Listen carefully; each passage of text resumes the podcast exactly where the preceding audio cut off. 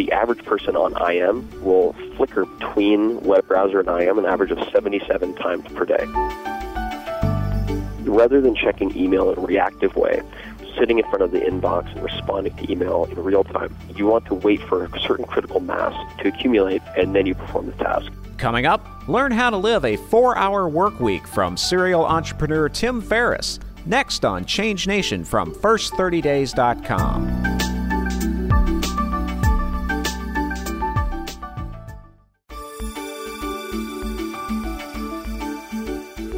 Tim Ferriss has been called the Indiana Jones of the digital age. Not only is he an entrepreneur, but he was also a cage fighter in Japan, a hurling competitor in Ireland, and a glycemic index researcher.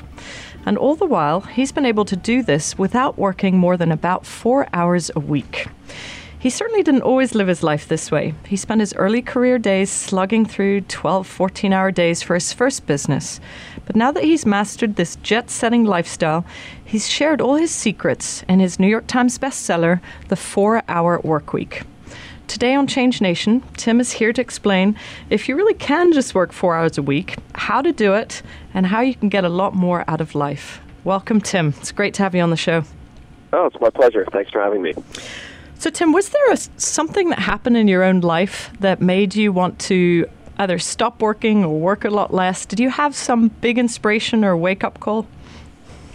Uh, there definitely was a very specific turning point. Uh, this was early 2004. So from from 2000 to 2004, I uh, worked in Silicon Valley first as uh, a low-level employee in a data storage company.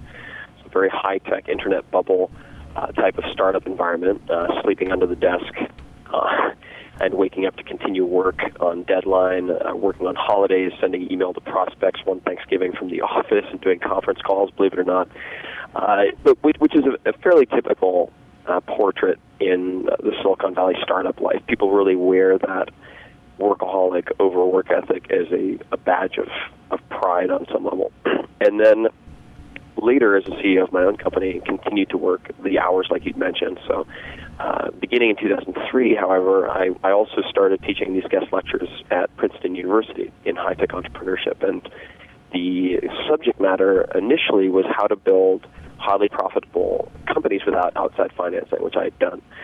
In early 2004, however, I had a long-term girlfriend um, and our relationship and her parting gift, which will explain everything, her parting gift was a plaque, basically, that said, business hours end at 5 p.m. And she gave it to me and she said, you should really just keep this on your desk as a reminder, not so much for me or for anyone else, but just for your own health and life. You need to keep this as a reminder. And that was a rather abrupt and uh, strong uh, r- reminder, uh, incentive to re-examine my life. And at that point, I was making more per month. I mean, in, in some months, I was generating uh, you know upwards of hundred thousand dollars a month than I'd been making uh, annually prior to that. Uh, but I came to the realization that income had no practical value without time. And in a digital world, time is the scarcest non-renewable resource. Uh, and then you also have mobility and income as currencies. But time is the, is the determining sort of uh, parent currency, so to speak. And so we spent the next several years uh, going through more than a dozen countries, doing interviews, case studies, all for myself, uh, redesigning, completely uh, automating almost all of my business uh, with systems and different types of rules and so forth. And this ended up culminating uh, in uh, a class that I taught from Argentina, where I was preparing for the World Championships in Tango, and I taught this guest lecture uh, to the Princeton students the phone, and I introduced this concept of lifestyle design. And that's where this whole adventure began. And uh, so the book came out a little bit over a year ago, and uh, it's been it's been on the bestseller list since it came out. It's really uh, it's coming out in 30 languages. So that's that's that's the brief history. But most certainly, I had a very very strong wake up call early on, and I'm glad that I had it uh, earlier rather than later, which I think happens to a lot of people. So, Tim, do you describe yourself as a lifestyle designer? I would. Uh, I, I think that I would describe myself first and foremost as an experimentalist. I think I, I think that lifestyle designer could make it sound cliched, uh, whereas I think I think the concept and principles of lifestyle design are a very real, practical uh, alternative to long haul career planning under the retirement based model, which um, a very famous venture capitalist named Randy Komisar has called the deferred life plan, which is a term that I borrowed and put and used in the book. so I really think that this, this retirement-based deferred life plan is obsolete in many, many respects, given the tools that we now have at our, at our disposal. So I would consider myself an experimentalist, but lifestyle design is certainly one area that I do a lot of experiments in. Tim, is it is it really four hours, or is four hours a metaphor? Like, is it three? Is it six? Is it ten? Or is it like really four? Uh, you know, the there are a few things I would say. Uh, the first is that the, the book is a collection of case studies, uh, and there, there are even more case studies on the blog. But there are examples, I, I'm one of them, where the amount I spend actually probably less than two hours per month on income driven activities. And uh, initially, there were a number of different potential titles for the book, and then one of the potential titles was the Two Hour Work Week, and they said, no, no, no, that's much too unrealistic. And so the compromise title was the Four Hour Work Week. Uh, there are case studies in the book of people who have reduced it down to that level, but there are two important uh, footnotes to that. The first is that the objective is not to be inactive. So the goal is not to lay on a beach rubbing cocoa butter on your stomach for the next 40 years if you do that. Um, I spend a lot of time on education, science and math education in the U.S., building schools overseas, active writing, technology investment. I'm a very, very active guy, um, but I spend time on what I want to spend time on. The second thing is that there's a very large subset of the population uh, who actually don't hate their work work that much, whether they're teachers, editors, writers, pastors uh, even most entrepreneurs, they, they, they may not necessarily dislike the industry, the company, the type of work. The volume is simply too high. So they might want to simply reduce it from 80 to 40 hours, or 80 to 30 hours, or to eliminate unpaid overtime on the evenings and weekends. And so there are different case studies for each of those demographics of the book. So I want you to jump right into it. What are what are two or three things that really everyone can do to mm-hmm. save a few hours in their day or week? There are a number of very concrete things that you can do. Um, the, the first is to recognize that in a digital world, there will always be more information than attention. All right, so there are a number of assumptions that you can hold as your basic rules for your personal operating system. So if we assume that there's always more information than attention, that demands a few things. The first is that you develop a degree of selective ignorance. And what that means is that you develop filters so that you reduce your information consumption and increase your output. So you either have input or output. It's a one way street. And there are a number of ways to do that. The, first is a very simple concept called batching. So most people check email. Well, for example, I am even. Uh, there's a company called Rescue Time. So if you go to rescuetime.com, you can download a free program that will show you exactly where you spend your time both online and on your computer so you can get productivity diagnostics. I recommend everyone do that. What you'll notice is that, for example, among 40,000 of their users, the average person on IM will flicker between web browser and IM an average of 77 times per day. so if you've ever wondered how you could possibly check email, have one conference call, go to lunch, and then have your workday end at 5 p.m. with nothing accomplished, that's how. So you want to begin practicing a, uh, a principle called batching. So what this means is that rather than checking email in a reactive way, sitting in front of the inbox and responding to email in real time, just like you wouldn't wash uh, your laundry, do a new uh, load of laundry every time you have a dirty pair of socks, you want to wait for a certain critical mass to accumulate, and then you perform the task. Uh, and this avoids what's called task switching. So most people spend up to 28% of their week, so it's one to one and a half days between tasks doing no productive work. So let's just say that instead of checking email reactively, you do it at 10 a.m., 2 p.m., and then 4:30 uh, in your in your time zone. And the way that you make this work is a, a very there's actually a very low tech way to do this, uh, which has become popular in Silicon Valley, and that's using a an autoresponder, so like a vacation autoresponder. So you've all everyone has seen the email response. You know, I'm out of the office. I'm on vacation. I'll be back Tuesday. In my absence, please contact so and so. Well, you can use this autorespons in a different way, and that's on a permanent basis where you could go into Gmail or Outlook and set this up so that every one of your contacts gets this response once per week, and it says, "Dear esteemed colleagues and uh, clients, uh, I'm checking and responding to email." Each day at the following times. Let's say 10 a.m., 2 p.m., 4:30 p.m. Pacific Standard Time, or whatever your time zone is. Uh, if you need anything urgent before one of these two times or between these times, please call me on my cell phone. I am available. Here's the number.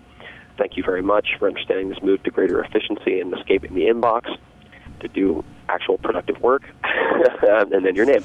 And there are many different ways to phrase this. And if you go to uh, the blog, if you just go to 4hourworkweek.com slash blog, um, there are many different templates for doing that. And what you find is this gives you the breathing room to focus on predefined to dos, the critical few, as opposed to responding to the trivial many and the manufactured emergencies that people will hmm. create to fill time. Actually, you mentioned the the two words, the to do list. Do, mm-hmm. do you still have a to do list? I know in the book you talk about having a not to do list. Right. So there are so there are different. I do have a to do list and I have a a more important not to do list. Uh, but let me, I will get to that uh, very quickly, and I'll introduce it with the first not to do, which is do not check email first thing in the morning. Um, that is why the first email check is set at 10 a.m. Because first of all, you won't have a critical mass of responses from the, the prior day's emails.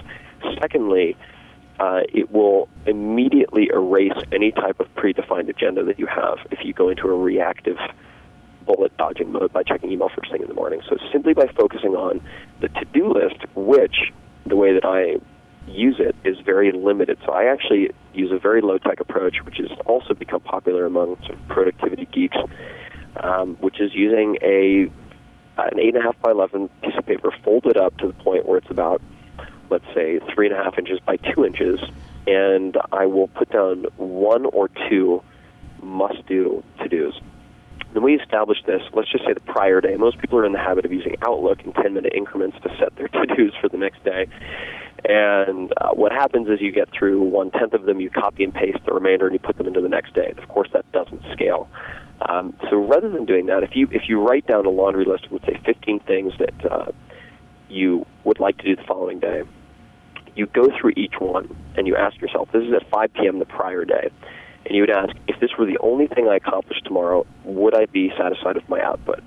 And and you only take the one or two to which you can answer yes, and you put them on that to-do list. And that is how I use a to-do list. I do not use uh, I do not use a BlackBerry or an iPhone uh, or any type of PDA. Uh, and I actually find that technology, when defined properly, which is a tool for solving a practical problem does not need to be a shiny gadget. In fact, I think that a pen and paper or an index card can often be much more effective because they're less prone to abuse than some of these tools. Um, Tim, I'm fascinated by what else is on your not to do list. What else don't you do?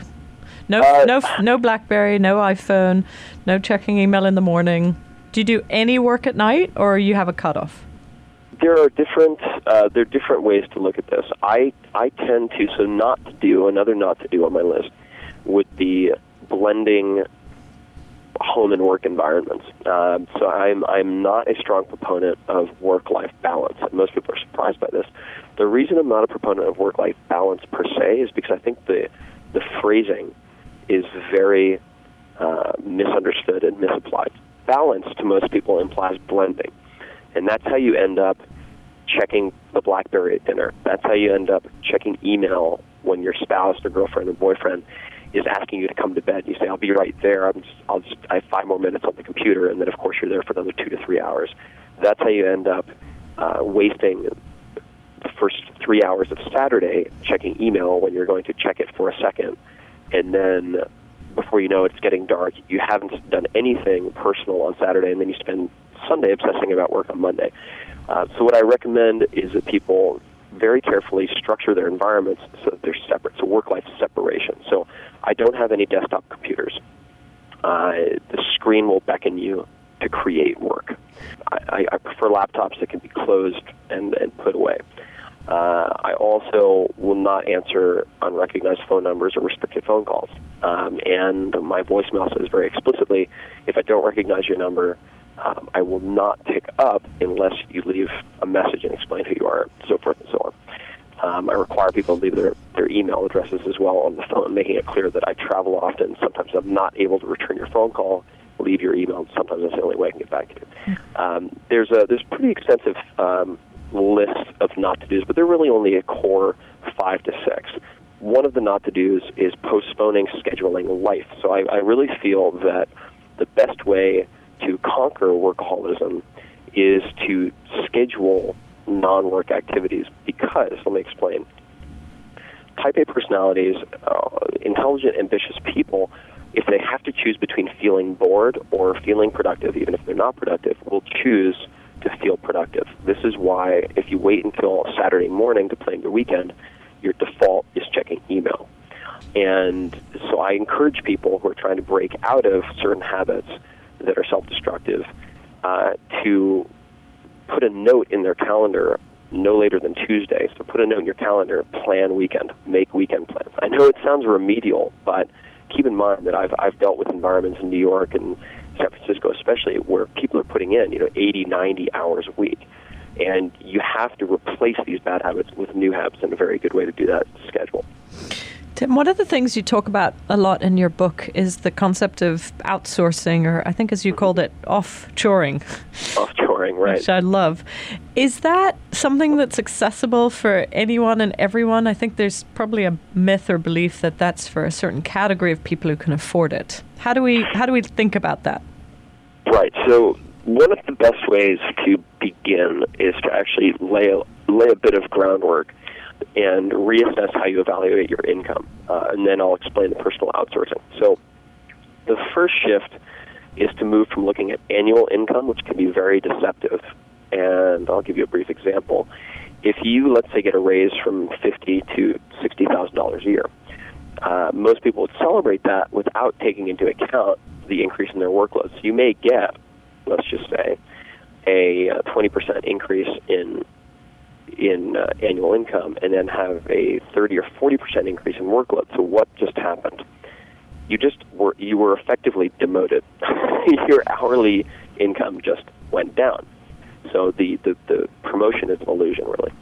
And the way that you can approximate your hourly income, which I call relative income, is by taking your annual income, chopping up the last three zeros, and then cutting the remainder in half. So if you make fifty thousand dollars a year, you cut off the last three years, you get 50, divide that in half, you make $25 an hour. So if you can hire someone, let's just say hypothetically, to work for you for $5 an hour to perform some time consuming task, uh, you've effectively made a 400% return on investment, which is very hard to do if you're investing in CDs in the stock market or bonds or what have you. It's a very effective use of capital. And uh, so even if you make $30,000 a year, all right. You make fifteen dollars an hour. Well, guess what? You just had a two hundred percent return on investment by hiring someone else to pick up the minutia of life. And uh, so I'll give you a very a very simple example, uh, an easy way for people to experiment with this. And you can outsource everything from online research to travel planning to reading your email. Um, I have uh, an assistant in Vancouver who, who handles almost all of my email, and I actually took all of my rules that she follows to for processing my email and, and posted them on a, a post on my blog called the Holy Grail: how to check and never check your inbox again. Uh, you can do that type of task, business task, but you can also, let's just say hypothetically, you have a son or daughter, it's their birthday that weekend, they want the hot toy of the season, the Tickle Me Elmo of this Christmas season, and it's impossible to find. Rather than spending three hours, four hours uh, on a, a hard-fought sat free Saturday to call or visit all of these stores to find the one Tickle Me Elmo that's that's available. You could call up or or email um, tryAskSunday.com. So there's a company called Ask Sunday, and ask them to call every toy store within a 10 mile radius of your zip code or your home address, which they, they'll have on file, and to call you after they've reserved one behind the counter in your name and that takes 30 seconds of your time. Uh, and to if you go to uh, tryAskSunday.com, you can get 30 tasks like that for $60 a month. So amazing.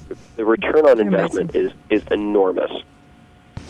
Um, what I'm just curious, Tim. What is it that you find yourself spending the majority of your time on um, these days? It's a very good question. So these days, uh, I spend. Uh, well, there are a few, there are a few things. Um, number one is I do enjoy the process of uh, of business creation and entrepreneurship. Uh, I just don't like making the trains run on time, so to speak. I don't like cranking out the widgets.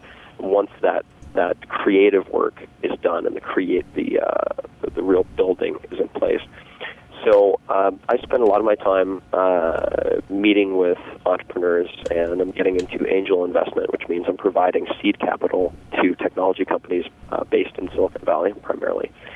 Uh, I also spend a lot of time involved with education. So uh, if, if people go to uh, Lit Liberation, L-I-T, litliberation.org, uh, they can see an example of a campaign I did using social media like blogs and Facebook and so forth to raise money for science and math education in the U.S., as well as building schools for literacy in developing countries.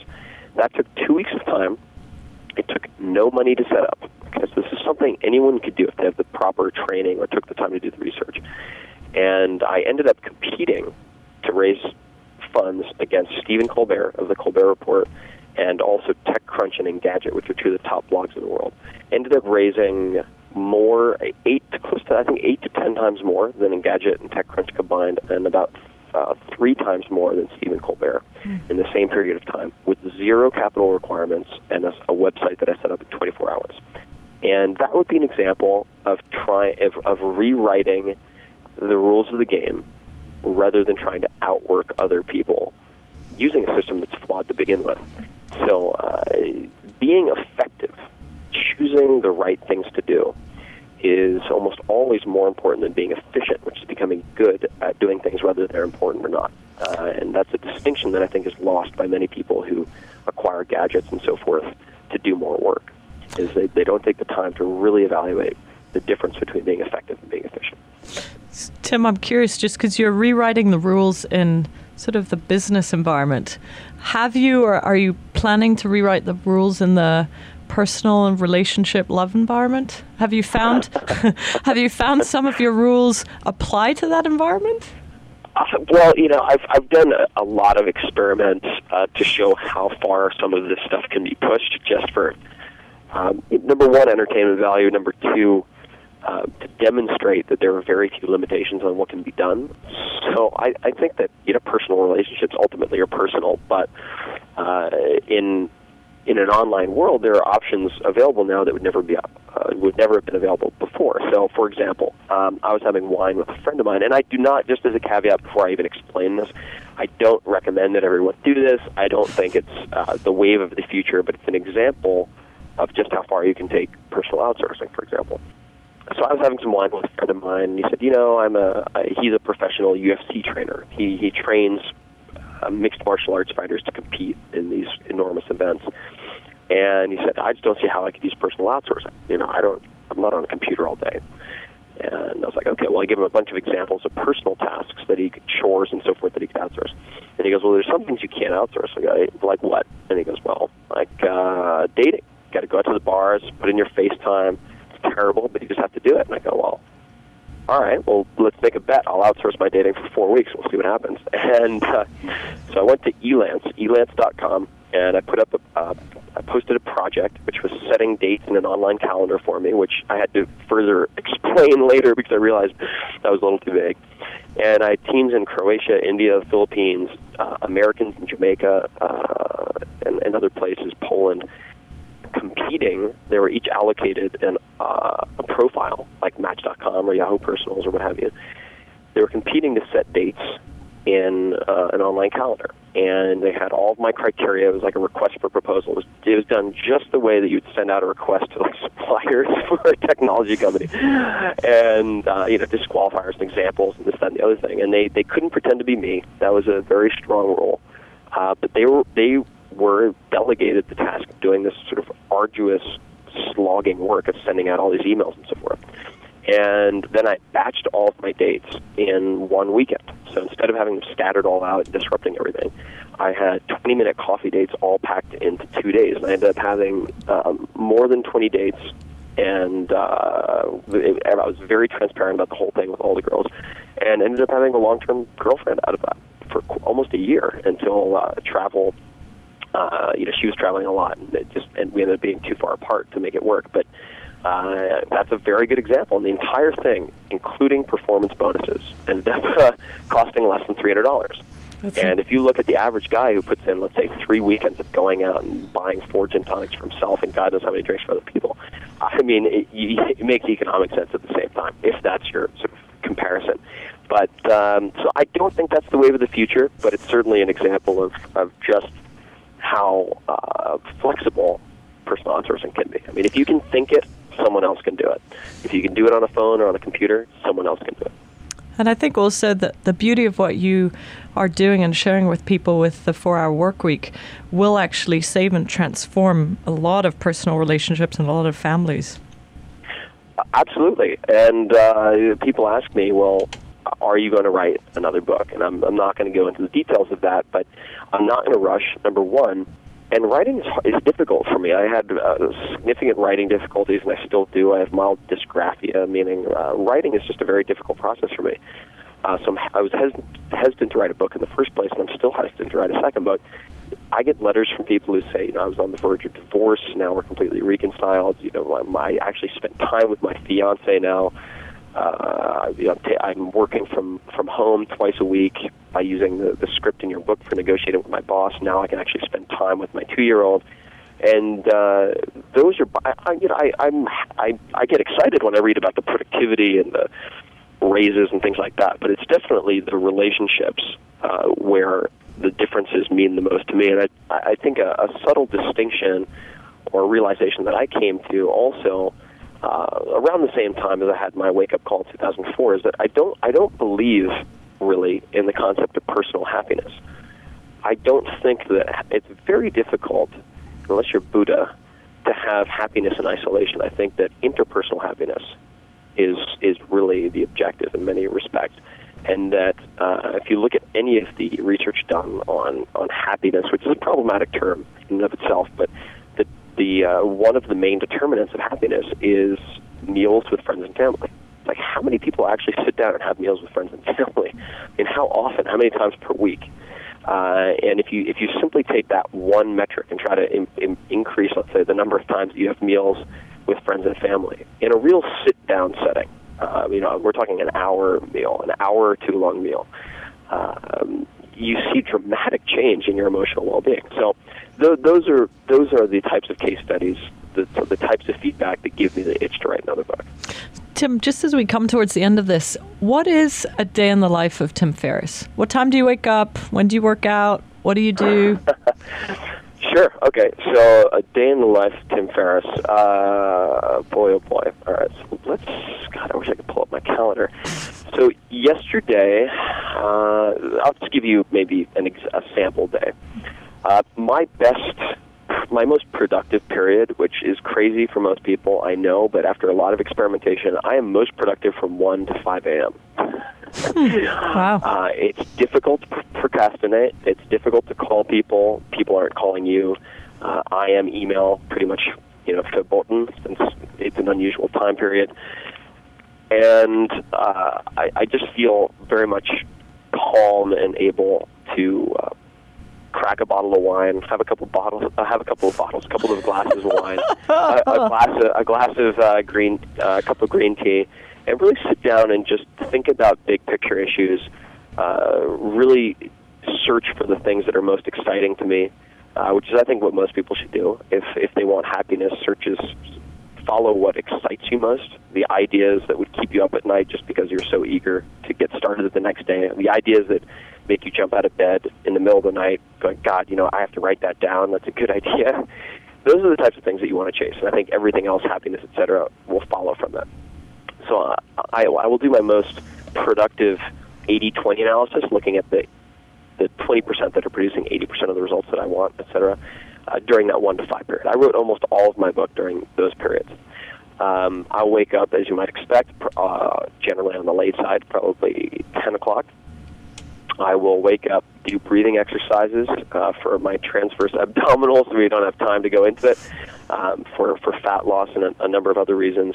After having a, a cup of green tea, uh, then I'll generally do a short workout, um, usually involving kettlebells, uh, probably 20 25 minute workout. Take a shower, uh, get on my mountain bike, ride downtown, and have lunch. Uh, from that period until probably two o'clock, I will check in with my assistant in Vancouver, see if there are any urgent to dos, and she'll generally contact me of her own accord, so I don't always do that. Uh, so I'll either have a five minute phone call with her via Skype to to address action items that she needs my input on, or uh, during that time, of course, the rest of the world is working. So if I need to get in touch with someone uh, via email or phone, that's when I'll do it. Um, I will have a second meal uh, around five o'clock, six o'clock, and then I will either get in my car, get on my bike, and go to an indoor climbing gym where I'll meet up with uh, friends of mine and uh, climb for an hour and a half, two hours. Uh, have dinner with them afterwards. Come back, and then there's a, then there's a gap. There's a period of let's say you know, 10 p.m. to 1 a.m., which is just relaxation. I'll usually invite friends over for wine, or if they have work to do and they don't want and they don't want to be socially isolated, I'll invite three or four people over, and we'll have sort of a laptop pajama party where they'll sit down and we'll throw on the TV, turn on some classical music or uh, sort of world music, and pop open a, a bottle of wine and just relax. And they'll be able to do their work, but it's also social, so they'll be able to, to talk, bounce ideas off of each other. Uh, if we have a, a really exciting idea, let's say like building 100 schools in one day, is one thing I've been thinking about. So trying to raise enough money in one day, 24 hours, to build 100 schools. Uh, so I've built about six schools, probably so far, another half dozen in the works. And I was thinking, you know what? I don't really like incremental things. Like, you know, okay, well, if I did if I did a half a dozen in X period of time, to do 10, like that doesn't excite me. But like, okay, 100 schools in a day, like, is it impossible? I don't think so. as soon as you set these really audacious, unrealistic goals, you, you suddenly start determining ways to pull it off. So, uh, and then do a little bit of work solo if I need to. Throw on the headphones, put on some uh, Crystal Method, and uh, bang out whatever it is that I'm working on, and then go to sleep and mm. and repeat. But the the important point that I would bring up with my schedule. So I'm very active. I do a lot of things. The important point is that I have the option at any point to stop doing anything that I'm doing. I have the option. And that was my objective with Four Hour Work Week. That's the objective with the Lifestyle Experiments blog is to provide people with a menu of options, alternative options to choose from and experiment with. I don't expect anyone to outsource their dating. That's crazy, but I do it to show, you know, this is not impossible. None of these things are impossible. There's an entire menu of options that most people are not aware of. Hence, all the case studies and so forth. Tim, the way we end off all of our interviews here on the Change Nation show is we ask all our experts the exact same three very short questions. So okay. here, here they are. What is the belief that you personally go to during times of change in your life? Boy, uh, few negative things are irreversible, and uh, energy and interest are cyclical. So I think that whether it's self doubt, depression, fear, I think those are all emotions that have a place and that they're part of a natural cycle, a natural rhythm. So when you recognize that, you, you tend not to become fatalistic. Uh, and just also recognizing that very few negative things are, are anywhere near crisis, crisis level, probably not even problems, more irritations that you should not postpone and just deal with. Here's the second one. Fill in the sentence. The best thing about change is Uh, the best thing about change is opportunity. That was the first word that came to mind. Uh, uh, I, I think I think that's that's the most appropriate word. And here's the last one. What is the best change that you've ever made?